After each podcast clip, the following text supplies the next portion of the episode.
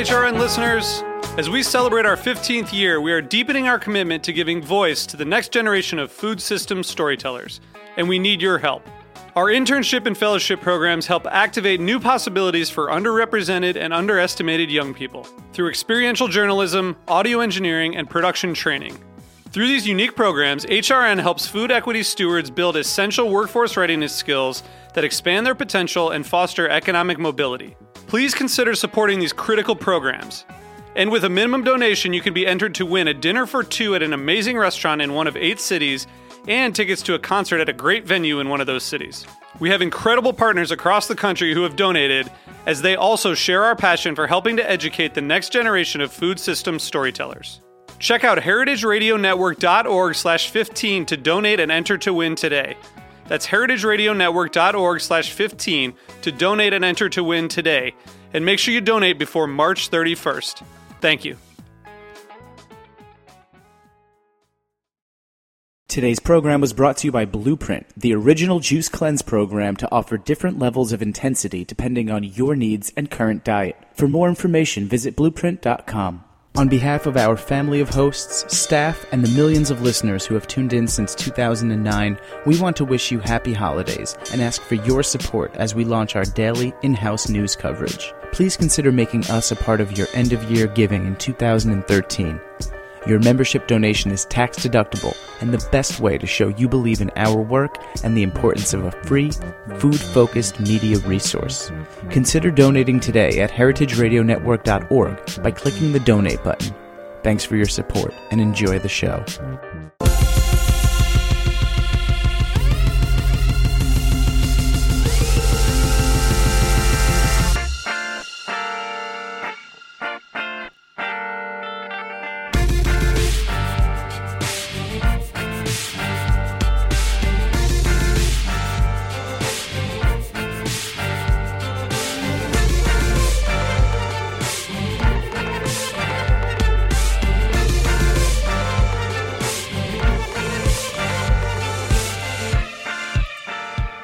Hey, and welcome to the Food Seen on heritageradionetwork.org. I'm your host, Michael Harlan Turkel, here today with a very special guest.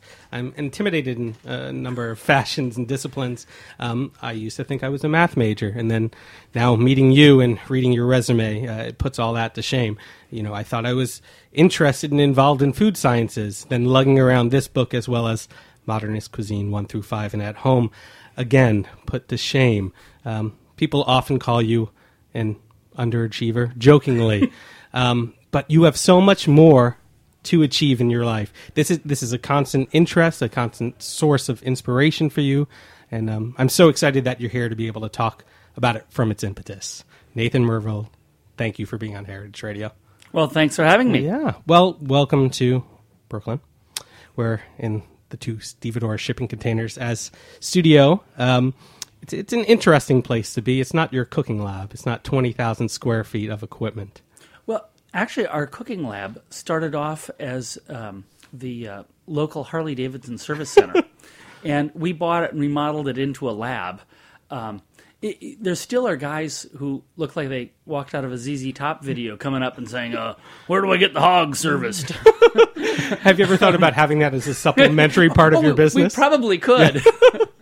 So you know, I just want to show that, that you have humility. Uh, you are very humble in, in this, you know, uh, idea of modernist cuisine and cooking, and it all started from being a child fascinated by it, and at 13 years of age, apropos, you know, we're, we're at that time of season. You cook Thanksgiving for your family. nine, nine, Nine. years old. Yeah, Again, yeah. overachiever, underachiever. Nine. Just tell me about that process. Why you were interested in doing so, and what you did. So I grew up uh, right beside a library. Um, it was the uh, Montana Montana Avenue Branch Library in Santa Monica, uh, and we were just two doors away. And I loved that library. And one day, I found the cookbook section, and th- this is because I was kind of methodically going through the library. Okay, it was not. and the idea that people would tell you how you could make all this cool stuff. You know, I, I already figured out I'd like to eat, but you could like actually do that stuff. It didn't like come from some other magic thing that was impossible to go do. So I told mom I was going to cook Thanksgiving dinner, and I checked out a whole pile of books from the library. Uh, including Escoffier, which it turns out is not a great book for Thanksgiving. Okay, who knew?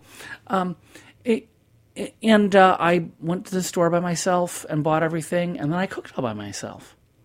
Um, and uh, I could do a better job today. Yeah. but I, that I was sort of hooked on cooking from that point onward. was it cooking specifically, or was it that analytical, that logistical mind of yours? You like process. Well, I- always liked science from the time I was very little. Um, uh, there was a Doctor Who episode, uh, the old black and white Doctor Who. I think it was the second Doctor. Uh, is stopped uh, uh, by someone. He says he's the doctor. He says, oh, "Doctor, are you some kind of scientist?" And he says, "Sir, I'm every kind of scientist." I was like, God, how cool! Wouldn't it be cool to be every kind of scientist? Um, and I'm never going to really be every kind of scientist, but it was it was a thought. Yeah, but you're slowly taking them off. I mean, let's let's quickly go through school because, I mean, you did quickly go through school. Graduating high school at what age? Fourteen. College. Yeah, um, I got a bachelor's degree in math. I got a master's degree in geophysics and space physics. Those are both at UCLA. Uh, then I went to Princeton and I got a master's degree in uh, mathematical economics. Uh, then I got a PhD in physics, also from Princeton. And postdoc with whom? Stephen Hawking. Yeah, that, that's no small feat. Yeah, so my thesis was about um, uh, quantum field theory and curved space time.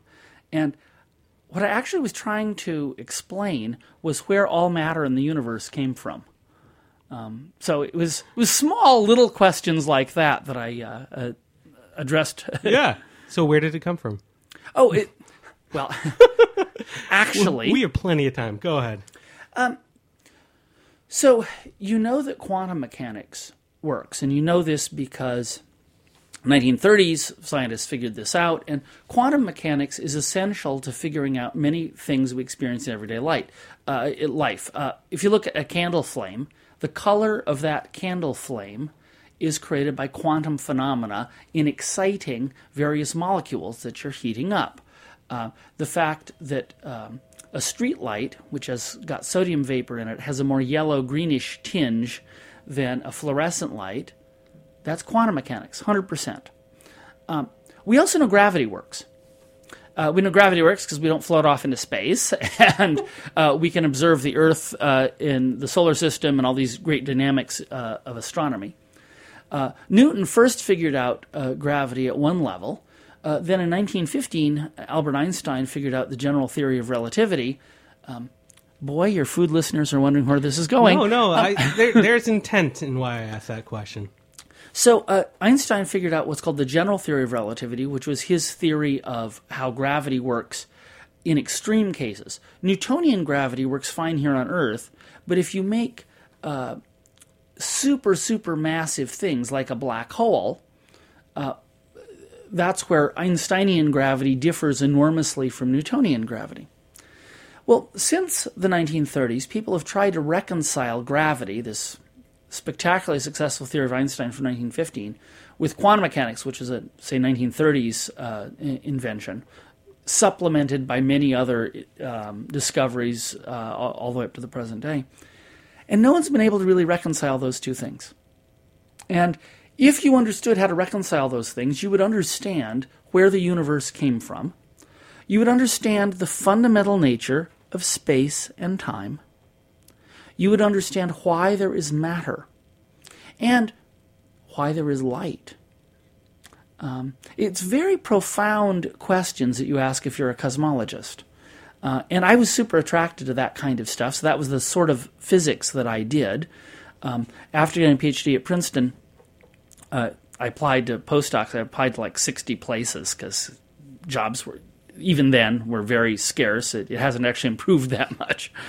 Um, and I remember getting this phone call, um, uh, and I heard this noise on the line. It was Stephen Hawking called me up. So immediately, I assume what anyone would assume that my friends in graduate school were messing with me. Okay, I figured this is like bullshit. You're Stephen Hawking. This is literally what I say.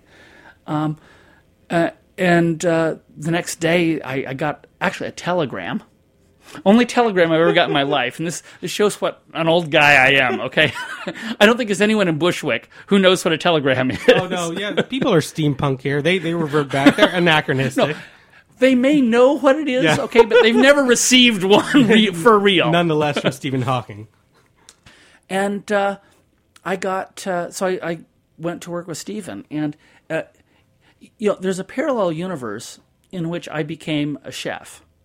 There's another parallel universe in which I stayed a physicist working for Stephen, but um, I was supposed to work with him for many years, but a whole series of things uh, accidentally intervened.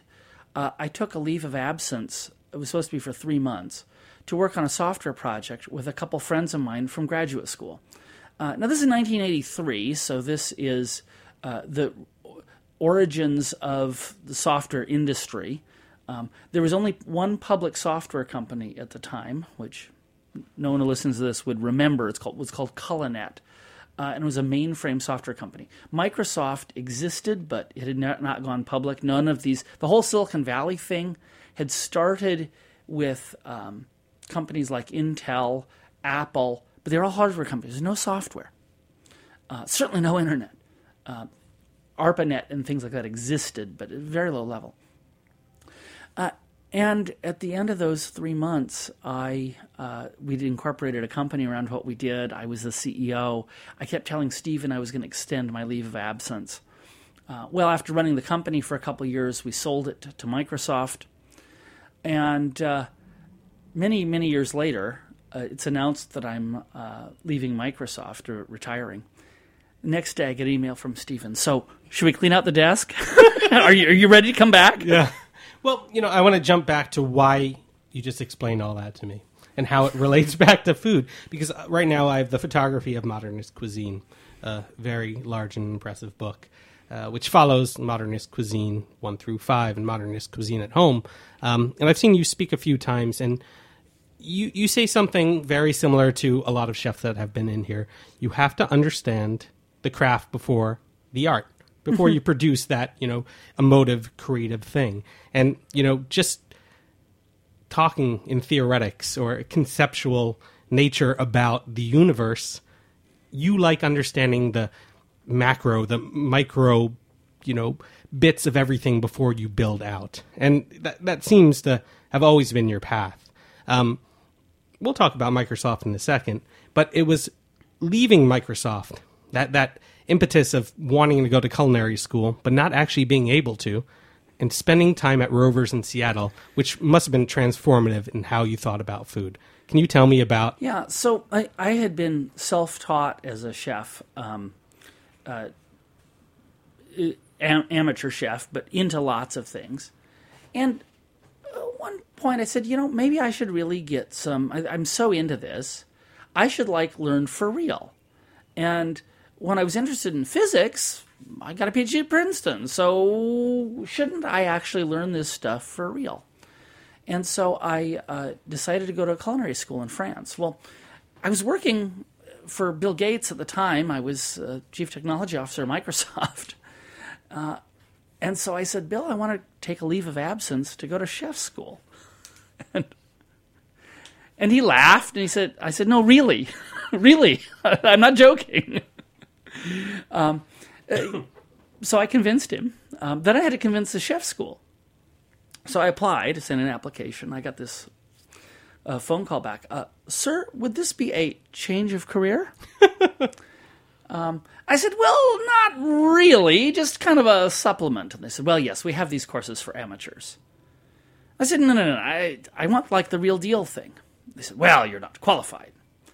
And so I said, Well, come on, think about it. So they called me back and they said, We will give you an oral examination on the phone. And I said, Okay. So it lasted like an hour, hour and a half, and they were asking me all of these questions. So it, one of them was, You're making a fish stock, a veal stock, and a chicken stock. How long do you cook each one? Well, I had read Escoffier cover to cover. I was like completely into all of this stuff. And so I said, well, you fish stock you cook for 20 minutes, a, a chicken stock you're going to cook for an hour, maybe two, no more, and a veal stock you're not going to cook for less than eight. Like, well, all right then. um, and it, it, kept going on and on like it. You know, how many times do you fold puff pastry? I mean, this thing. So I get every question right. So now they're like, hmm, hmm. So now they we'll get back to you. So they got back to me and they said, well, you must uh, apprentice in a great French restaurant. I said, okay. Um, so there was a French restaurant in Seattle called Rovers.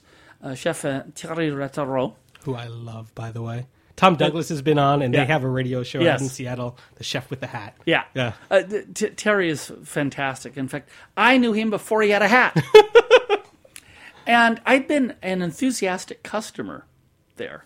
Um, uh, and so I said, hey, I want to come do this. And so Terry said yes. And uh, I went uh, one night a week, usually Wednesdays.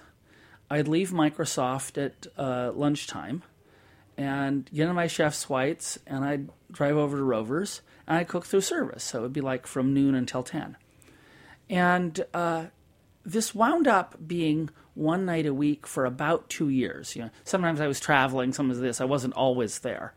Um, after a period of time, the people who worked for me at Microsoft got wind of this, and uh, the first I knew that, uh, I had worked on this dish and plated it up, and T- Terry like was saying, "You've got to plate this time."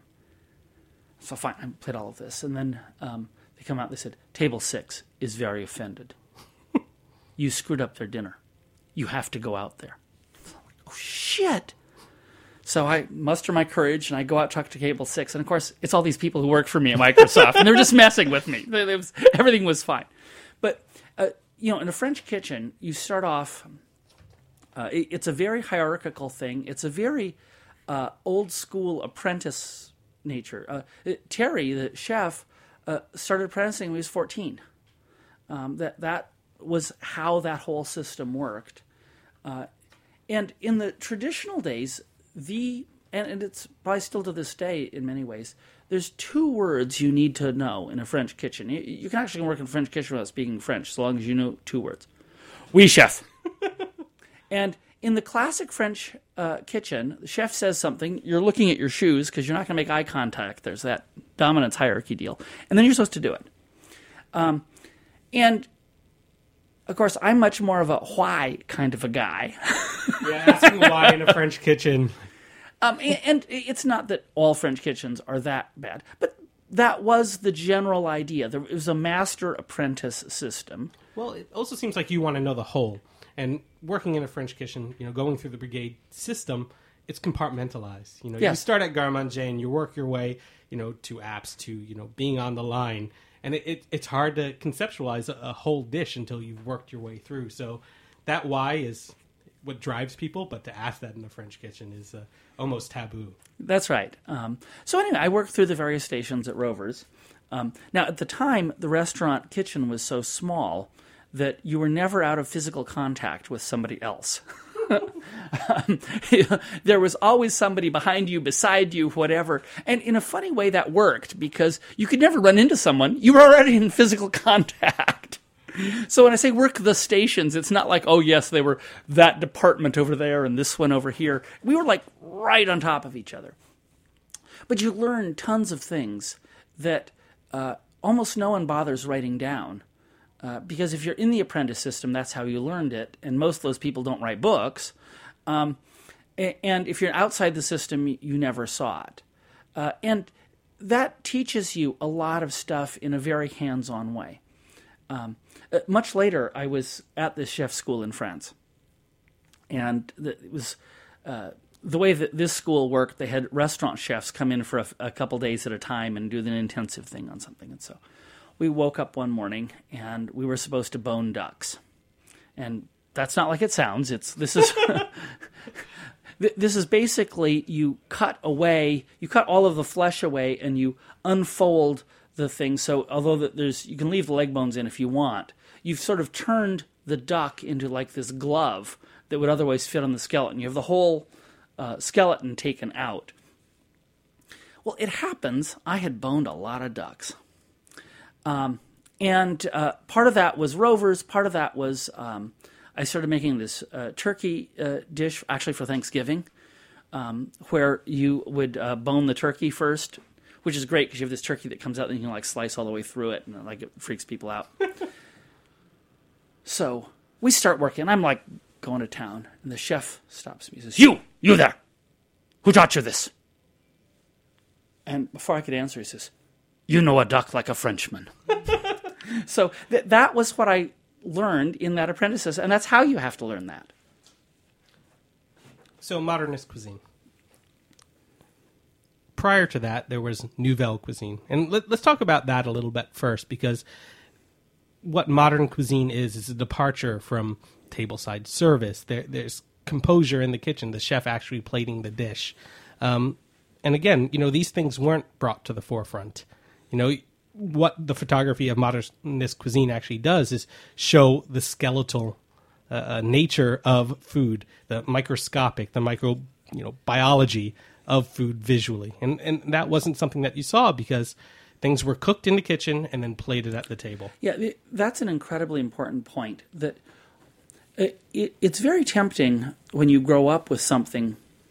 Uh, you think that's the way it always was uh, it, you know, people who grew up today think that the internet was always there because um, it was always there for them.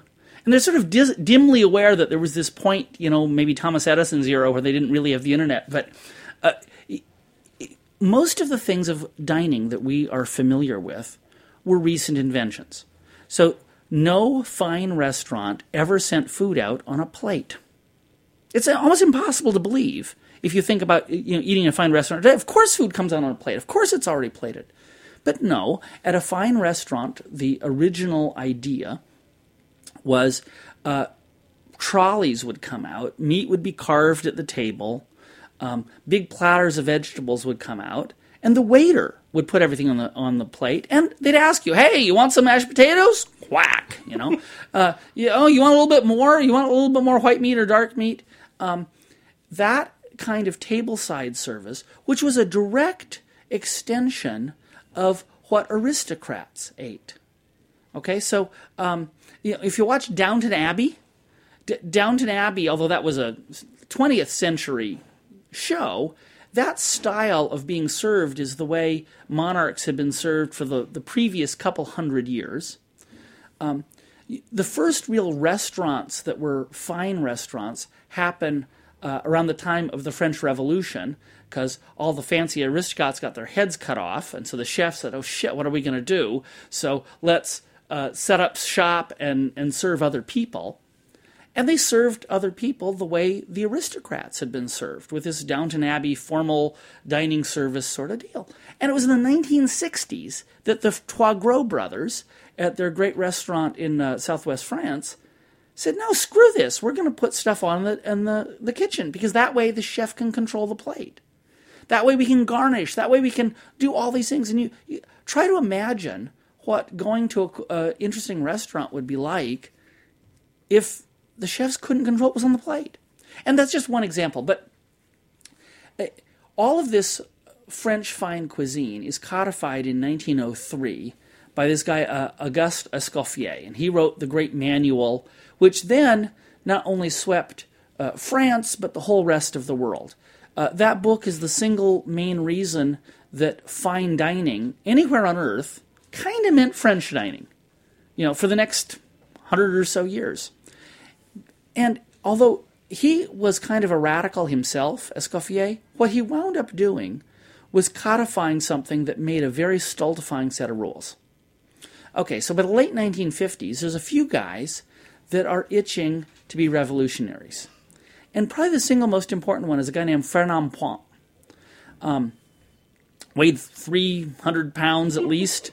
Um, very charismatic guy. Looks just like the fat French chef. If you called central casting and say, give me, that was this guy. And he wound up, because he weighed 300 pounds, he died young, unfortunately. But his um, kitchen started messing with these rules.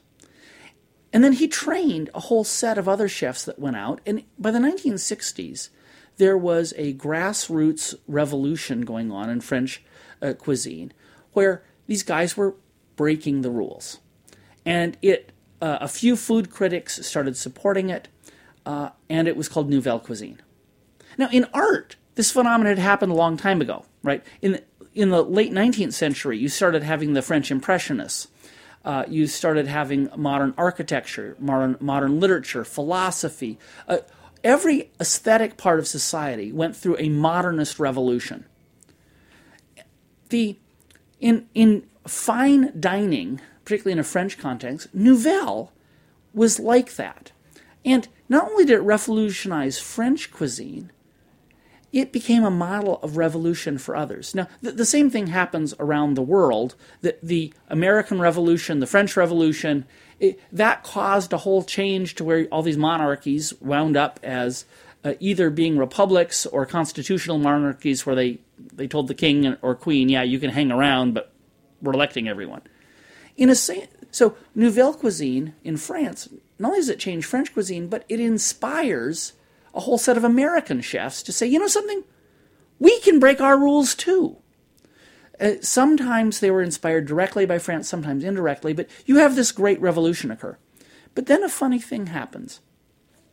Uh, there's this great song by The Who that has a phrase, you know, meet the old boss, same as the new boss. Uh, many revolutions wind up getting captured uh, and becoming not the ideals of the revolution, but they become a simply a replacement that the great ideals are betrayed by the guy that becomes the dictator. So uh, the Nouvelle cuisine pretty rapidly elevated a whole generation of French chefs to being the, the top, uh, top dogs in France. And then they stopped innovating. They became as stultifying a set of rules as had existed before. It, was a, a very funny transition. In fact, um, there, there, was a great Ten Commandments of Nouvelle Cuisine that was, was put out by French food critics. And one of the specific, um, eh, many of them are quaint to look at today. Like one of them was for a bunch of weird reasons at the time, they were like against pi- um, pickled vegetables. And so one of their great intellectual principles was hold the pickles. I, am not kidding at all. But another one of these great uh, principles was don't be explicitly modernist. You can revolt, but only revolt to a small degree. You can hold the pickles. You can get the starch out of sauces. That was another one. No more flour thickened sauces. Ooh, that's radical. Um, when those chefs, some of the chefs in this movement, started going beyond that, they were shouted down. Um, uh, the uh, Alain Senderens, one of the great uh, Nouvelle uh, chefs, uh, sort served a dish where he used soy sauce in it. It caused an outrage. He was excoriated in the pages of Le Figaro. That wasn't French. Um, so around that time, some other chefs around the world s- sort of picked up the banner of revolution where they had stopped. And, and one of the earliest was a guy named Ferran Adria he starts at a dishwasher at a restaurant uh, that was a bar and grill attached to a miniature golf course in a very minor seaside resort um, in Spain near the French border. So here he is at a miniature golf course, for Christ's sake. It, it, it's the, the least auspicious beginning you could imagine. And his greatest desire is to be like these uh, Nouvelle Cuisine guys. So he studies them, he goes and eats at their restaurants, he's working, he's working, and he's innovating, and he, he like pulls up to them, and he pulls up alongside them right about the time that they stopped innovating, and he just kept going. And so what I call is a long inter beginning to what, what I call the modernist revolution in food is this idea of modernism that we saw in art and architecture and photography and uh, poetry, philosophy, where you take in a modern point of view. And a key element of that is to say, screw rules. Let's let's color outside the, the box. Let's uh, do things which are are great, irrespective of what uh, the old guard thinks of us. But still understanding those rules, because do, do you consider yourself a radical because I think what modernist cuisine does is actually give people an idea of what they're doing rather than Well, so that that's that's part of the modern modern ideal. Okay, so I I I learned at Rovers and then in this uh, French culinary school. I I learned in the apprentice system, and I did learn all of those basics. But as a guy who loves science and inquiry and and transparency, I did want to ask why. So uh, after I retired from Microsoft, I started cooking a lot and I got more and more into I, I had been aware of Adria and this whole modernist thing going on, and I kind of naively said, okay, great, I'm going to go find the big book. I'm going to buy the big book that'll teach me all this stuff. And Harold McGee in 1983 had come out with a book called On Food and Cooking, which was a, a, sort of a prelude, it, but it's a book that doesn't have any recipes. Um, so it wasn't the manual, but it was the intellectual inspiration to say, you know, something science has something to to, to teach the kitchen. So I, I'm looking for this big book, and I don't find it. Then another thing happened, which without this I never would have done the books. I start, uh, I discover this uh, uh, internet forum called eGullet, and it had this amazing set of people on it. It had uh, housewives from uh, you know the rural Midwest. It had people from the great kitchens all over the world. It had folks in you know hundreds of countries, all driven there as a place where they could discuss all sorts of things. And so I started a thread there on sous vide, which was one of these techniques, and say, hey, the, the, the t- original title thread was sous vide recipes wanted. And I said, hey, I want to get some recipes and get some intuitive understanding of how sous vide works. And I, I'd already bought every book on sous vide at the time, which was like three, and they were all in French, and they were all oriented around industrial food service. So it was like completely not what I wanted. And what I discovered is this big book I was looking for did not exist. And there were practitioners who could share. They, at that point, people had been cooking sous vide in fine restaurants for 10 years. Uh, for some places, you know, five for others, you know, 10 minutes for the latest convert. And people believed lots of stuff that was just wrong. You know, there, there was lots of sort of folk wisdom being handled, handed, bandied about. And I look, I said, no, that, that can't be right. And I, I know that's wrong. Uh, so I started, I, I, did what I think anyone would do in this situation. I started writing code.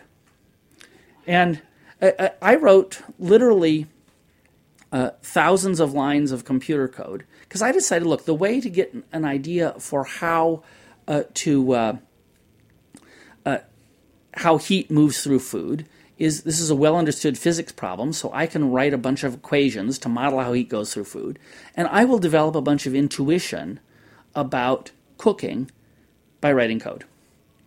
Um, well, it actually came up with a whole bunch of really cool insights. I mean, I, I actually did get to understand this, and the, fundamentally, the the all the intuition that you develop when you have uh, you cook with very high heat, much of that intuition fails you when you cook with very low heat. Because what sous vide was about is cooking uh, almost at the final temperature. So suppose you're making a medium rare steak. Okay, you take the steak out of the refrigerator. It's maybe 40 degrees Fahrenheit. For medium rare, you'd like to have the uh, uh, the center of the steak be about 130 degrees Fahrenheit. Yeah, maybe 125, 130, r- r- roughly that uh, temperature. Well, when you cook it in a pan, the surface of your pan is about 450 degrees Fahrenheit. So I'm trying to make something 130 using a heat source that's 450. Okay? Well, how does that work? You have to time it very carefully. And if you time it just so, of course you can make a steak perfectly medium rare in the middle. But if you're a few seconds early or a few seconds late, it's overcooked or undercooked. Well, you're dealing in the real world too. You know, carryover heat. It's, it's, oh, it's not in a vacuum. Uh... It, so there's lots of these things. It turns out that you you can't wait until the cent, carryover. What you're mentioning is suppose you put a, th- a temperature probe in the middle. You can't wait till it's 130 to take it off the heat because there's the sides are hot and the heat will soak in and it will overshoot. In fact, you need to take it off when, depending on the thickness of your steak, when it's maybe 110 degrees, because you're going to get you know, at least 20 degrees of overshoot. So I, I figured this all out by writing the code. Um, I started posting on eGullet. Well, I got this enormous response from uh, both average people who are on there, uh, who are experimenting at the very edge of stuff, and great chefs. And they'd start emailing me asking me advice, which I thought was both cool and, and kind of funny. Um, then the whole issue about food safety with sous vide came up, and so I did a bunch of research on that. I started posting on it. And, uh, Sean Brock, who's this great chef in um, at McCrady's and now Husk, a couple other restaurants. Sean was just opening McCrady's, and the um, the health inspector wasn't going to let him open because they were all worried about their sous vide cooking. He says, "You got to give me some information." So I email him a bunch of information. Well, two days later, I get email from the health inspector, who is a very well-meaning guy, and he has a bunch of folk wisdom about what is supposed to happen for food safety, which other well-meaning people had put a bunch of rules down, but they didn't understand how heat moves through food either, and they had a bunch of issues with it. So they they had a bunch of beliefs that were wrong, and so I sent a whole bunch more information to him. And McCrady's open. Uh, you know, this has got to be out there more broadly because I can't just email every time someone wants to start a restaurant. So around that time, I said I should make a book that takes all this research I did on sous vide and the research on food safety, and oh, what the hell? Let me explain all the rest of cooking too. Well, you know, I want to talk about a very specific instant, um, and that is when something is done. That that very small window that you're aiming for. Um, and this is going back to the photography of modernist yeah. cuisine. This this book uh, that just recently came out. Why we have you in studio, but it's that hundredth of a second. It's that you know shutter. It's that blink of an eye that you're looking for while cooking. You're looking for that perfection, and in this book, you do that same thing to show that instant, that moment when something is done, when it's right, when it's precise, when it's total. So, it, when we decided to write the book, or when I decided to write the book, I thought it, the best way I could describe that moment and describe the process of cooking would be to show people. But that means I need to show them this magic view inside their food, inside their pots and pans, or even inside their oven. and I could tell them about it, but if I tell them about it, it's going to be a bunch of long, difficult text, and it's not clear anyone's going to read it. Um, whereas if I could show them, it would be transparent. It would be also, if I made it beautiful, which was a tall order, but if I could make it beautiful enough, I could get people intrigued who might otherwise say, you know, I don't really want to learn state of the art cooking techniques. That's that's intimidating. Or hey, I'm a chef. I don't want to learn about physics. I want to cook. But hey, if I show you a great photograph, maybe I can get you involved. And if I can get you involved enough to read the caption of the photo, maybe you'll read the text. And I've, then my hook's in, buddy. You, now, now I got you. We're going to take a quick break, actually, and come back. And rather than just telling them, we're going to show them what's what. You've been listening to the Food Seen on heritageradionetwork.org. We'll be right back.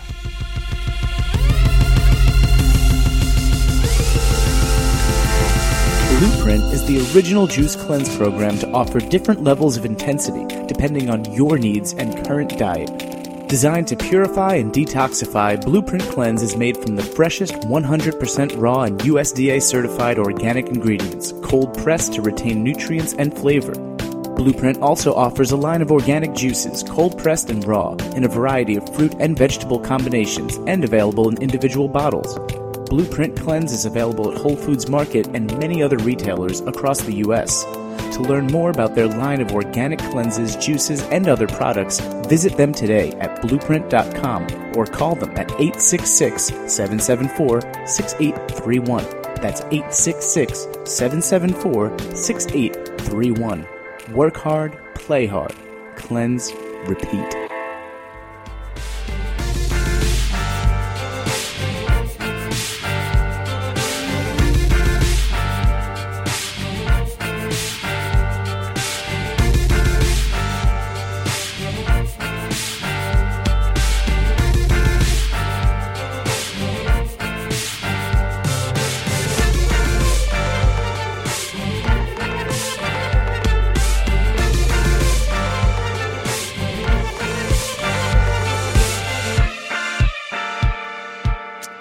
Welcome back to the Food Seen on heritageradionetwork.org. I'm your host, Michael Harlan Turkel. Here today with Nathan Myhrvold of Modernist Cuisine. And next to me, literally next to me on its own chair, is the photography of Modernist Cuisine. Um, this book is perfect in, in the sense that, you know, I am a photographer. Uh, you know, I, I cooked for years. I'm interested in both subjects, and to, to have this nexus, this amazing, you know, combination of those two passions, I almost felt like you made it for me. so thank you for that. But what it does is is reference not only cooking techniques and uh, giving people an understanding of what they're doing, but it also references cookbooks and you know these visual cues that I've seen in the past. Uh, Michel Bras Mm-hmm. His book, uh, a lot of things were photographed on white. You know, had these. Uh, it was in infinity in a sense. You know, there were no edges, and in a sense, this book reflects that kind of cooking, that kind of idea. Uh, were those intentions of yours to kind of recreate those cuisines or that look? Uh, certainly, that book was influential on us, but it, it was a, more of an abstract idea, which is we wanted to show people a vision of food they had not seen before. And one element of that is that many food pictures, or food photography, aren't about food. They're about some gestalt, they're about some other idea. And, uh, you know, we're having this uh, discussion near Thanksgiving. Uh, Thanksgiving is the classic example of that. When you see a Thanksgiving coverage in a book or a magazine cover, it's not just a turkey, it's turkey and all the fixings and the table settings, and it's this whole gestalt Norman Rockwell, um, you know, idealized Thanksgiving that never was that people are trying to photograph, not the food. And I, I don't have any quarrel with that, but there's something to be said for focusing on the food. And so, one of our principles of, of, food photography is the food is what it is. And so, we look directly at the food. It's not the um, part an element in a crowd that has lots of other stuff. It is the subject. I want to geek out with you for a second and talk about how you approached building even a studio, a conceptual idea of what equipment to use and what what you know camera to use for this situation because it was it was controlled. What yeah. what was that environment like? Well, we uh, I, I have been interested in photography for as long as I've been interested in food. I got a camera as a kid. I um, uh, I shot with a five by seven uh, view camera for for a long time. Developed my own film. I, I was completely into it. But one of the ideas that we had was to say we're not afraid to use modern state of the art techniques. So all of the photography in this book's digital. And let me tell you the most important part about that you can see what you got. Okay, there's a picture in here of two raspberries being dropped into a bunch of raspberry juice. And we've caught it at just the perfect moment where the raspberries are starting to make the splash. They're still dry, and these wonderful splashes are coming up. And when people see that, they say, Well, God, what technological means did you use to get that? And my answer is you start with about five pounds of raspberries, you drop them two at a time, and click the shutter, and sometimes it works. Yeah. The great thing is we knew it worked right afterwards. And there, the having a very fast feedback cycle. You know, one of the things that makes the internet so amazing uh, and internet products, internet websites, uh, internet software amazing, is that you get this amazing feedback loop where uh, somebody discovers a problem, it gets fixed that afternoon, it goes back, you learn, and that cycle of innovation turns very, very fast. Well, so digital photography allowed us to do that. It then allowed us to use a variety of other technological means. Um, uh, you get to adjust exposure super well. You can do either HDR, which is this uh, way that you combine photographs taken at different exposures to capture a wider range of light. Yeah, a, a, even a great digital camera can only handle about a thousand to one ratio between light and dark. Human eyes handle about a million to one ratio. Um, and so what the way we see a scene isn't the way a camera sees a scene. We we've got some pictures in the book uh, where we have a fire going and we have got these burning coals. Uh, we also have uh, like a hamburger that's cut in half that's really well lit. Well, the coals are. Uh, a, a person seeing that, we see the, the coals glowing and we see the hamburger and it all works. The camera would wind up, if it was exposing for the hamburger, uh, the coals would be black or, or, or dusky gray. Um, they wouldn't be red.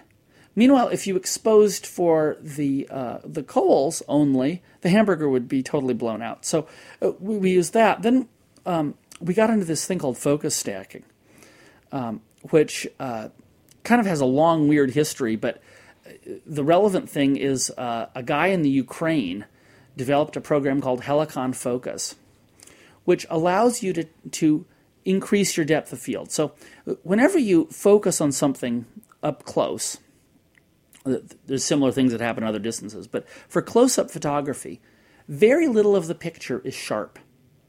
Okay? Um, if I really took a close up uh, of your face uh, with uh, a lot of lenses, your eye could be perfectly sharp and your nose would be fuzzy and out of focus. Uh, you see this in tons of food photography today. In fact, it was one of these things that was a sort of a limitation that then became a thing unto itself. So there's a whole style of food photography now where you only have the tip of the, the pie uh, wedge is in focus and the rest of it is all pleasantly out of focus. It looks great. I'm not dissing it. But we wanted something to look different. So this Ukrainian guy writes his software that lets you take multiple frames, multiple pictures, each one in focus a different thing. Then it composites them all together. It only takes the pixels that are in focus, which is very cool. And there's a whole bunch of math behind how that happens, which we'll not talk about unless you really, really want to know. We'll talk about after the show. Um, that lets you take pictures of infinite depth of field. See, again, this is a convention of, of technology, of, of the equipment that you have. And, you know, I always think the soft focus thing is because, again, you said the limitations of certain equipment at that time, but also it was a sign of the times. You know, with farm to table and natural light, you had an instant to uh, take a photo, and the best way to almost do so and make sure that you have that correct exposure was, you know, soft focus, like small depth of field. Trying to compose a picture that had almost infinite depth of field is that much harder than. It's harder, but you, you touch on a really interesting point, which is uh, people who uh, have a meme or a pattern in one part often try to apply this another place. So, uh, it, I know a couple of chefs uh, who have uh, very concerned about farm to table and so forth, who told me they used film and natural light for their photography, and I'd say like, what? Uh, and after talking about it with them, they have they had developed this idea that if they used film and natural light, that was sort of like having gluten free photos or organic photos. That because they they chose to do their cooking within a specific ideology, a specific set of values, they had to apply those values to their photography. And so for them, that well, clearly I got to do something old school, so it's got to be film. Now, to me, I, I, of course, anyone has. If you want to shoot with film, that's fantastic. I've got more film cameras than you do. Um, but uh, the, the fact is, uh, shooting with digital is way more green. Okay, the nasty ass chemicals used to develop col- color film are are Oh yeah, crazy slides. I remember the oh. smell of that caustic material while trying. Oh, it's it's horrible stuff. You wear there's a reason you wear rubber gloves. Yeah. Okay, it eats your skin.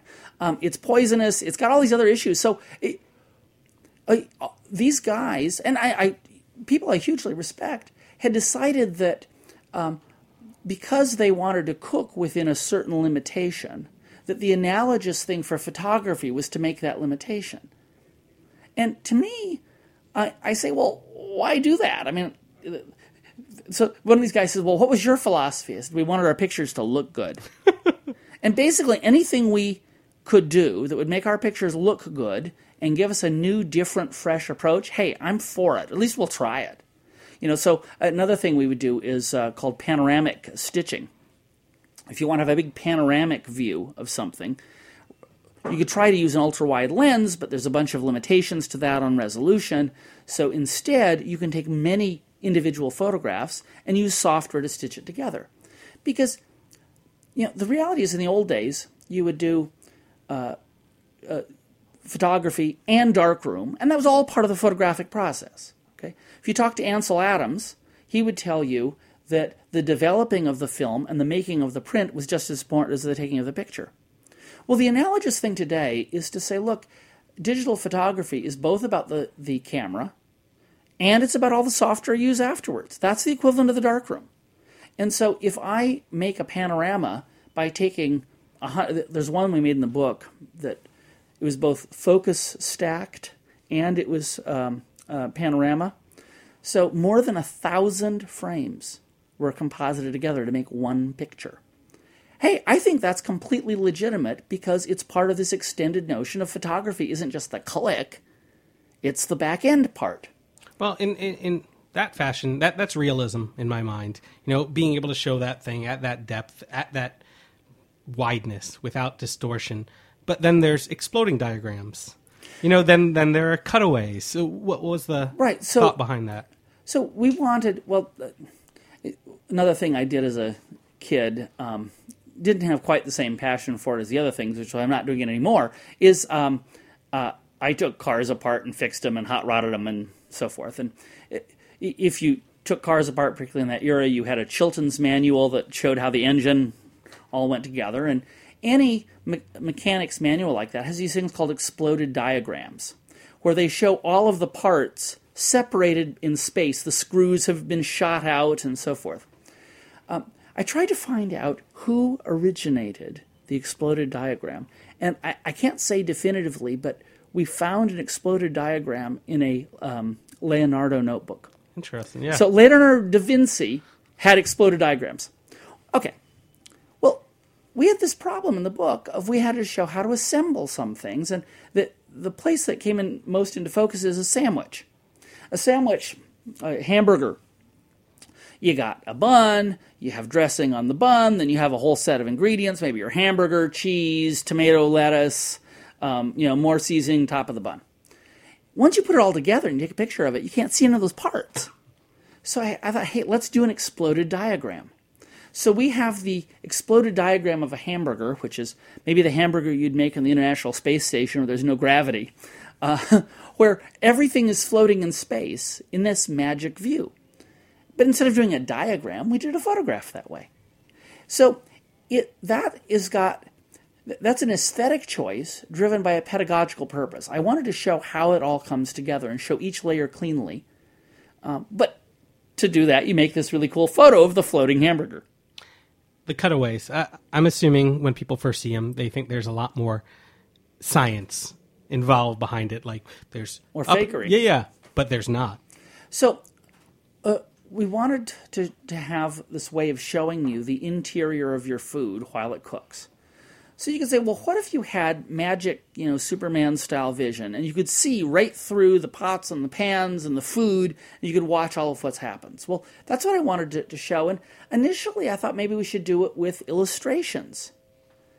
Um, but then I said, no, screw that. Let's do it with photography. Let's, the, the verisimilitude of seeing real photographs. So we started actually with some pictures of um, uh, the uh, salads and now, the first two were um, uh, steaming broccoli and boiling carrots.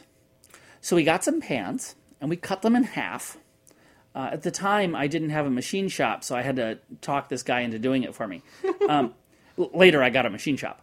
Uh, so we cut the pans in half and we arranged the food and we took photographs of the food cooking um, while there was uh, you know, of in half a pan. Uh, over time, we then evolved a lot of techniques to do it. And when people see it, uh, their first reaction is, "Oh, used Photoshop." And of course, when they say that, I say, "Well, you use Photoshop on every photo, Photoshop or Lightroom or some other thing. You're always adjusting color. You're always adjusting exposure." But most of the things people think we faked are real. Um, th- there's a picture in here, which we also show how it's done, of a um, Weber barbecue cut in half uh, that we are grilling hamburgers on. And the way you do that photograph is you get a Weber barbecue and you cut it in half and you grill on half a burger, on half a thing. Actually, we cut about a third off, not a half. And uh, people will ask me, they'll say, well, you put a piece of glass in front. I said, no. I said, but didn't the coals fall out? I said, oh, sure. But Grant or Johnny or one of our guys will be there with tongs. They pick them back up. When you cook with half a barbecue, you make a hell of a mess. I think it's that same assumption when you say modernist cuisine, or I won't even use the phrase molecular gastronomy, um, that it's all spherification, that it's all you know sodium alginate, calcium chloride. That's a misconception of what modern cuisine really is. Well, to me, it's an attitude. And it's an attitude, first, of saying, I want to know why. Now, a classical recipe or a classical apprentice system is, you know, recipe says, do this, do this, do this. Don't ask why, kid. Just shut up. Do it. And that's very practical. I, I have no, nothing against recipes. I, we've got thousands of them in our books. But I think it's also very rewarding and satisfying to ask the question, why? And then it's very satisfying to also say, why not? Why can't we do it this other way? Why not? Um, it, it, I was recently at a, uh, a, conference at Culinary Institute of America. You, you spoke there also. Night before the thing, there's a speaker's dinner. Uh, I'm seated with Gina Gallo, who's this uh, great winemaker from the Gallo family, and we were drinking her signature series wines. And she was saying how in her cab she was really trying to get these savory flavors and she really uh, wanted it. And I'd maybe had a little too much of that cab. so I called for a salt cell, uh, cellar and I proceeded to salt the red wine. Well, the her, look on her face, everybody else at the table, it was like, you know, they were ready to call security. Um, it was this sacrilege. But why wouldn't you add a tiny amount of salt to your wine?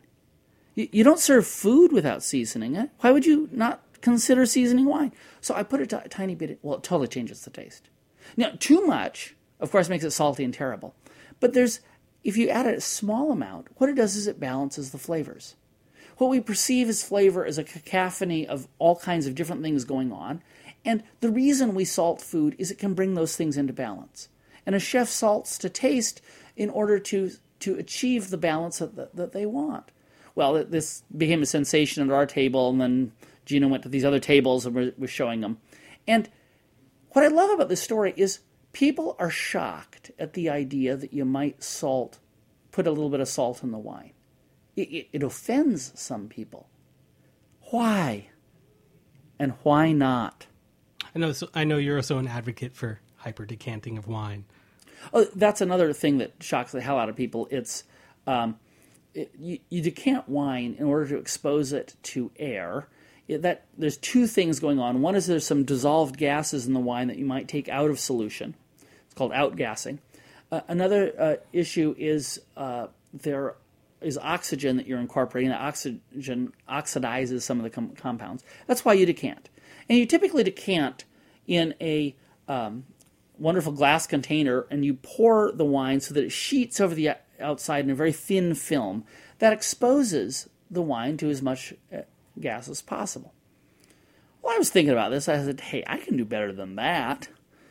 So we pour, usually about a half bottle at a time, into a blender, put the cap on, hold it down tight, and put it on frappe, or the fastest the blender will go for like 30 seconds. It goes,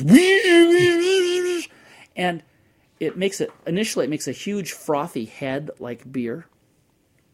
Now, there's two reasons to do this. The first is all of the things that you achieve with decanting, you achieve even more so with what I call hyper decanting. But the second reason to do it is the looks on people's faces. Oh my God. It, it, it's like you, you know, exposed yourself at the table or, or you did some other sh- just shocking, shocking act. But hey, it's only wine. You're going to drink it. I mean, why is it such a big deal? In fact, one of the great themes in art for the last century, in modernist and postmodernist art, is you surprise people at the crazy prejudices they already have. And you see that with the French Impressionists, you see that with uh, t- tons of modern art to this day, where they're trying to, the artist is trying to hold up a, a mirror to us to say, hey, you've got egg on your face. You've got this weird set of prejudices and preconditions, and the way I'll prove it to you is by surprising you. Well, this has that element because hey, why? Now, maybe there's wines you don't want to decant. I'm not saying you do this always. But if you are willing to decant a wine, you should consider hyperdecanting.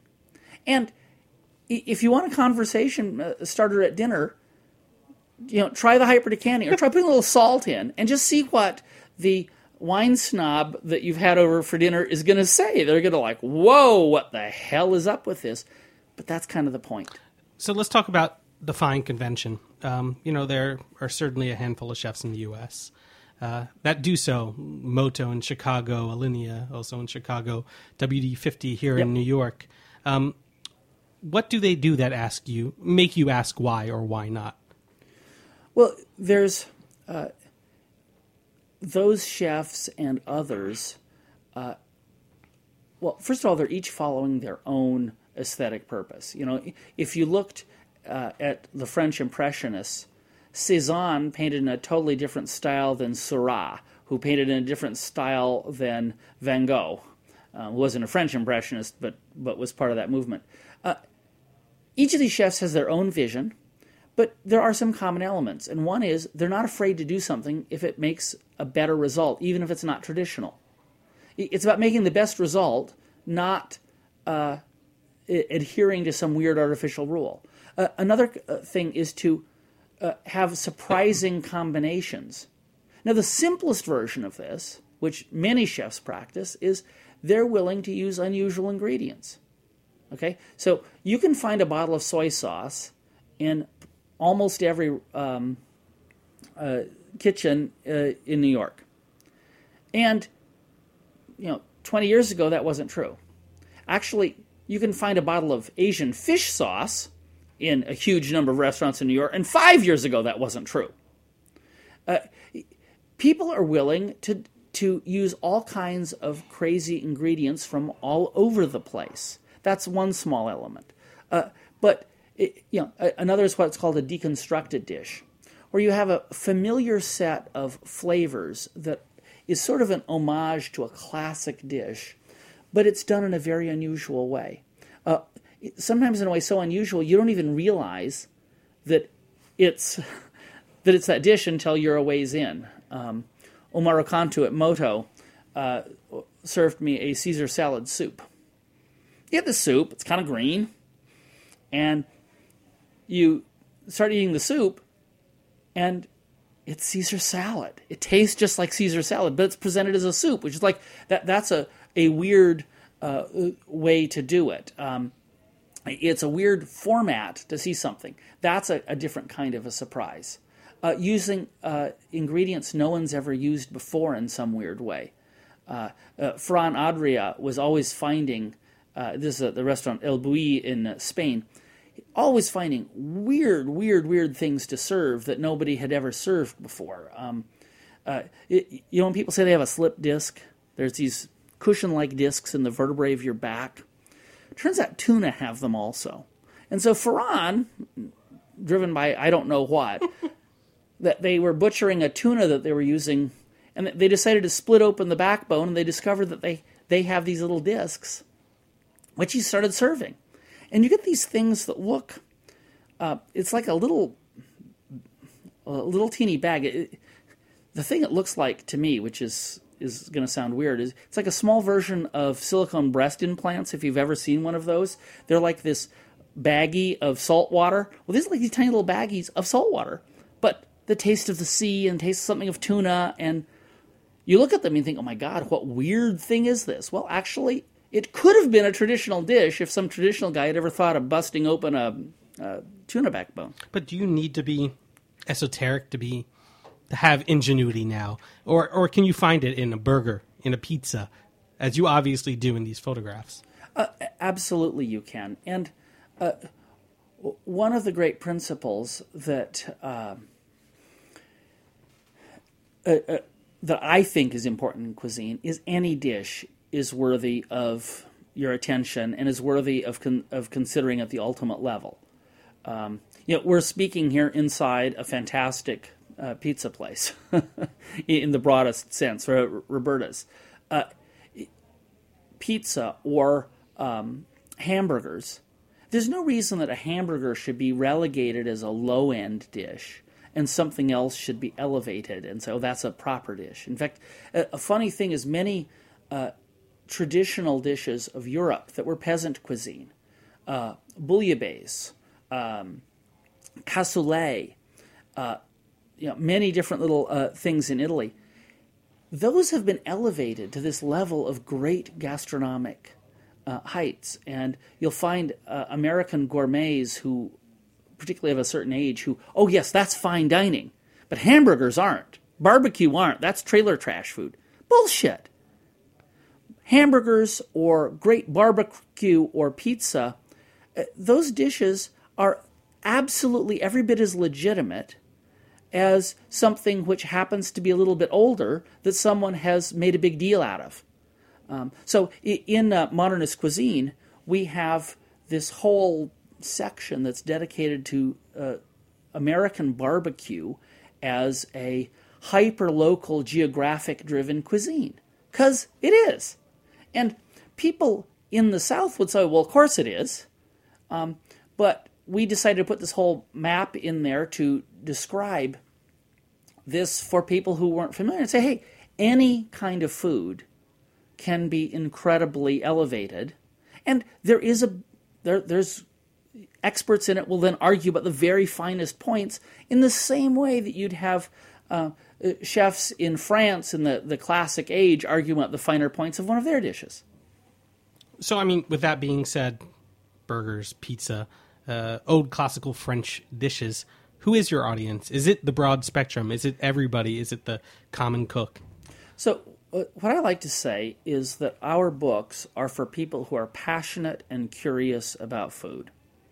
If you're not passionate about food, it's not clear why you're going to buy any of these books or spend time on it. And frankly, if you're not curious about food, I don't think I have a proposition for you either. Um, now, I didn't say you have to cook. Okay, our latest book, Photography of Modernist Cuisine, is about the pictures. It's about looking at food. It's about enjoying this vision of food that you couldn't otherwise see in all the ways we've discussed the cutaways, the exploded diagrams. Uh, it, two we haven't discussed. We look at food super up close uh, using macro lenses or even microscopes. Um, everybody's seen lentils. Most people haven't really looked at a lentil because to really look at a lentil, you have to get down to lentil size scale. So we have a photograph uh, in uh, the book here where the lentils are maybe appear to be the size of a dinner plate, and you appreciate the amazing colors and textures of a lentil in a way you never do. Just think, oh yeah, it's a lentil. Um, we have a picture where a grain of rice spans two pages, and they're big pages. Um, so, it, literally, this single grain of rice is probably two feet across, 24 inches, uh, which lets you experience rice at a scale that when most people look at that picture, they have no idea what it is. And what amazes you more, nature or science and technology? Well, they're the same thing.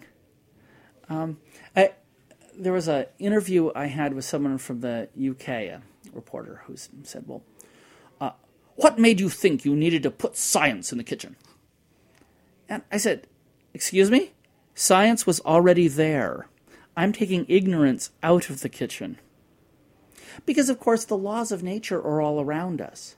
Science is the, uh, the, the mission of science. The, it, it's an endeavor to discover what the laws that govern nature are. Uh, so, science is the study of nature in a particular way. Okay, you can study nature at level in ways that aren't and enjoy nature in ways that aren't scientific. But science is is honoring nature by discovering its laws and technology is a way to say now that I understand the laws of nature, how can I use those in a practical way to achieve some end? And I, I view those as intellectualizing nature in a very specific way. And it's bookended now Modernist Cuisine 1 through 5, at home, the photography of Nathan Myhrvold. Thank you so much for being here. But before we go, I want to say that we have this beautiful large format book in front of us. And is there any kind of like theoretical math equation that you haven't solved yet that you'd like a viewer to, you know, assist you on and they could win the book therefore? Or should they name the 10 principles of modern cuisine? Um, I, I want to make sure that the right person gets this book because they have to, again, be that curious cook. Um, Well, solving Goldbach's conjecture would be an amazing thing. Um, actually, a lot of progress was made recently on that. But That's uh, the integers and prime number. So this is one of the hardest problems in math that you could explain to a um, a ten year old, uh, which is uh, prime numbers are numbers that you can't divide. And this guy Goldbach came up with this conjecture that every even number is the sum of two odd primes. Um, and it, it works. I mean, uh, you know, so four is the sum of one and three, and you try it all you like. Every every idea, every one you think of, it works.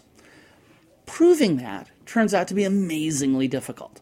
But I don't really want to. I, I, th- this book might grow old long before then, so I'm not seriously proposing that. Uh, I, I think the criteria is up to you. Just email us and you get the book. No thought necessary because there's plenty of heady stuff in here.